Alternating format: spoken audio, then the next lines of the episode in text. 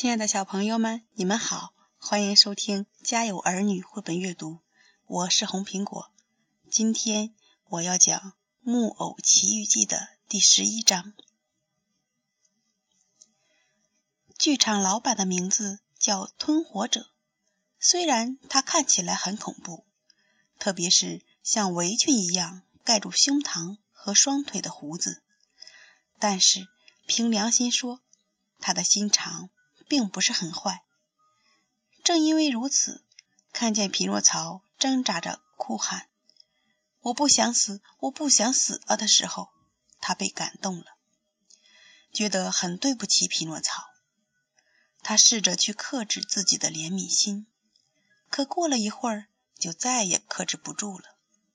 他开始疯狂的打喷嚏。花衣木偶本来正沉浸在深深的痛苦中。像杨柳一样弯着身子，听到老板打喷嚏的声音后，突然破涕为笑了。他凑到匹诺曹的耳边说：“好消息，兄弟，老板打喷嚏了，这表示他开始同情你了。待会儿你就会获救了。你们必须得明白，虽然在同情某个人的时候，大部分人会流眼泪。”或者至少会装着擦擦眼泪，吞火者却完全不同。他被感动的时候，总是习惯打喷嚏。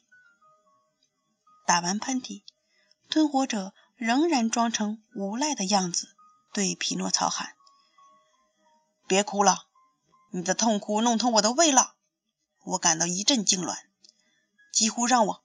阿切，阿着说着，他又打了两个喷嚏。祝您健康，匹诺曹说。谢谢。你的爸爸和妈妈还活着吗？吞火者问。是的，爸爸还活着，妈妈我从来没见过。如果我把你扔进那堆木炭里，你的爸爸该多么伤心啊！可怜的老人，我太同情他了。阿嚏！他又打了三个喷嚏。祝您健康，匹诺曹说。谢谢。可你得明白，我也很值得同情啊。你看，我没有足够的木炭来把我的羊腿烤熟。说实话，这种情况下，你对我很有用处。然而，我已经同情你了，所以我必须有点耐心。为了代替你，我要从那些属于我的木偶里挑一个。有了，宪兵。听到命令，两个木头宪兵赶紧走了过来。他们长得又高又瘦，戴着高高竖起的帽子，手里握着没有出鞘的剑。吞火者用嘶哑的声音告诉他们：“去抓住花衣木偶，绑结实了。”把它扔到火里。我已经决定了，我的羊肉必须要烤得很熟。想想可怜的花衣木偶吧，他吓得双腿一软，脸朝下跌倒在地上。看着这让人伤心的场面，匹诺曹痛苦哭泣着扑到了吞火者的脚上，流下来的眼泪。都快要把吞火者的胡子淹没了，他哀求道：“行行好吧，吞火者先生。”这里没有什么先生。吞火者严肃地说：“行行好吧，爵士。”这里也没有什么爵士。行行好吧，司令官。这里没有什么司令官。行行好吧，阁下。听到自己被称为阁下。吞火者笑了起来，变得越来越温柔了。他转向匹诺曹问：“好吧，你想让我做什么？我求求您放了可怜的花衣木偶。我不能把他放了。为了释放你，必须把他扔到火里，因为我得把羊肉烤熟。如果那样……”匹诺曹激动地说：“他站起来，扔掉了帽子。如果那样，我知道自己该负什么责任。来吧，宪兵，把我绑起来，扔到火里吧。我不能让可怜的花衣木偶，我真正的朋友，替我去死。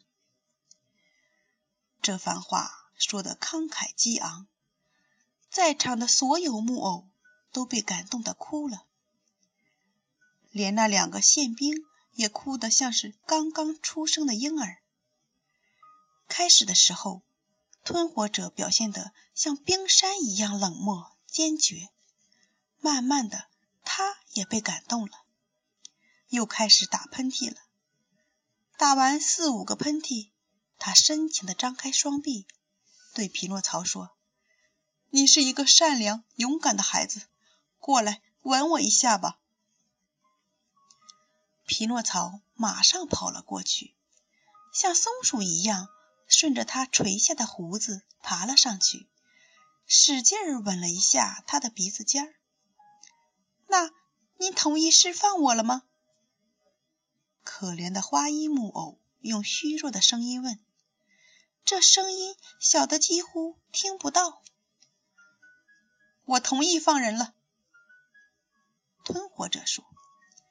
他叹息着摇头，补充道：“我必须忍耐一下了。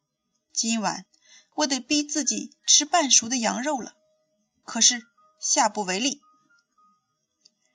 听到这个好消息，所有的木偶。都跑上了舞台，他们点燃了所有的灯和蜡烛，在台上欢快地蹦着、跳着，一直到天亮。亲爱的朋友们，今天的故事讲到这里，我们下次再见。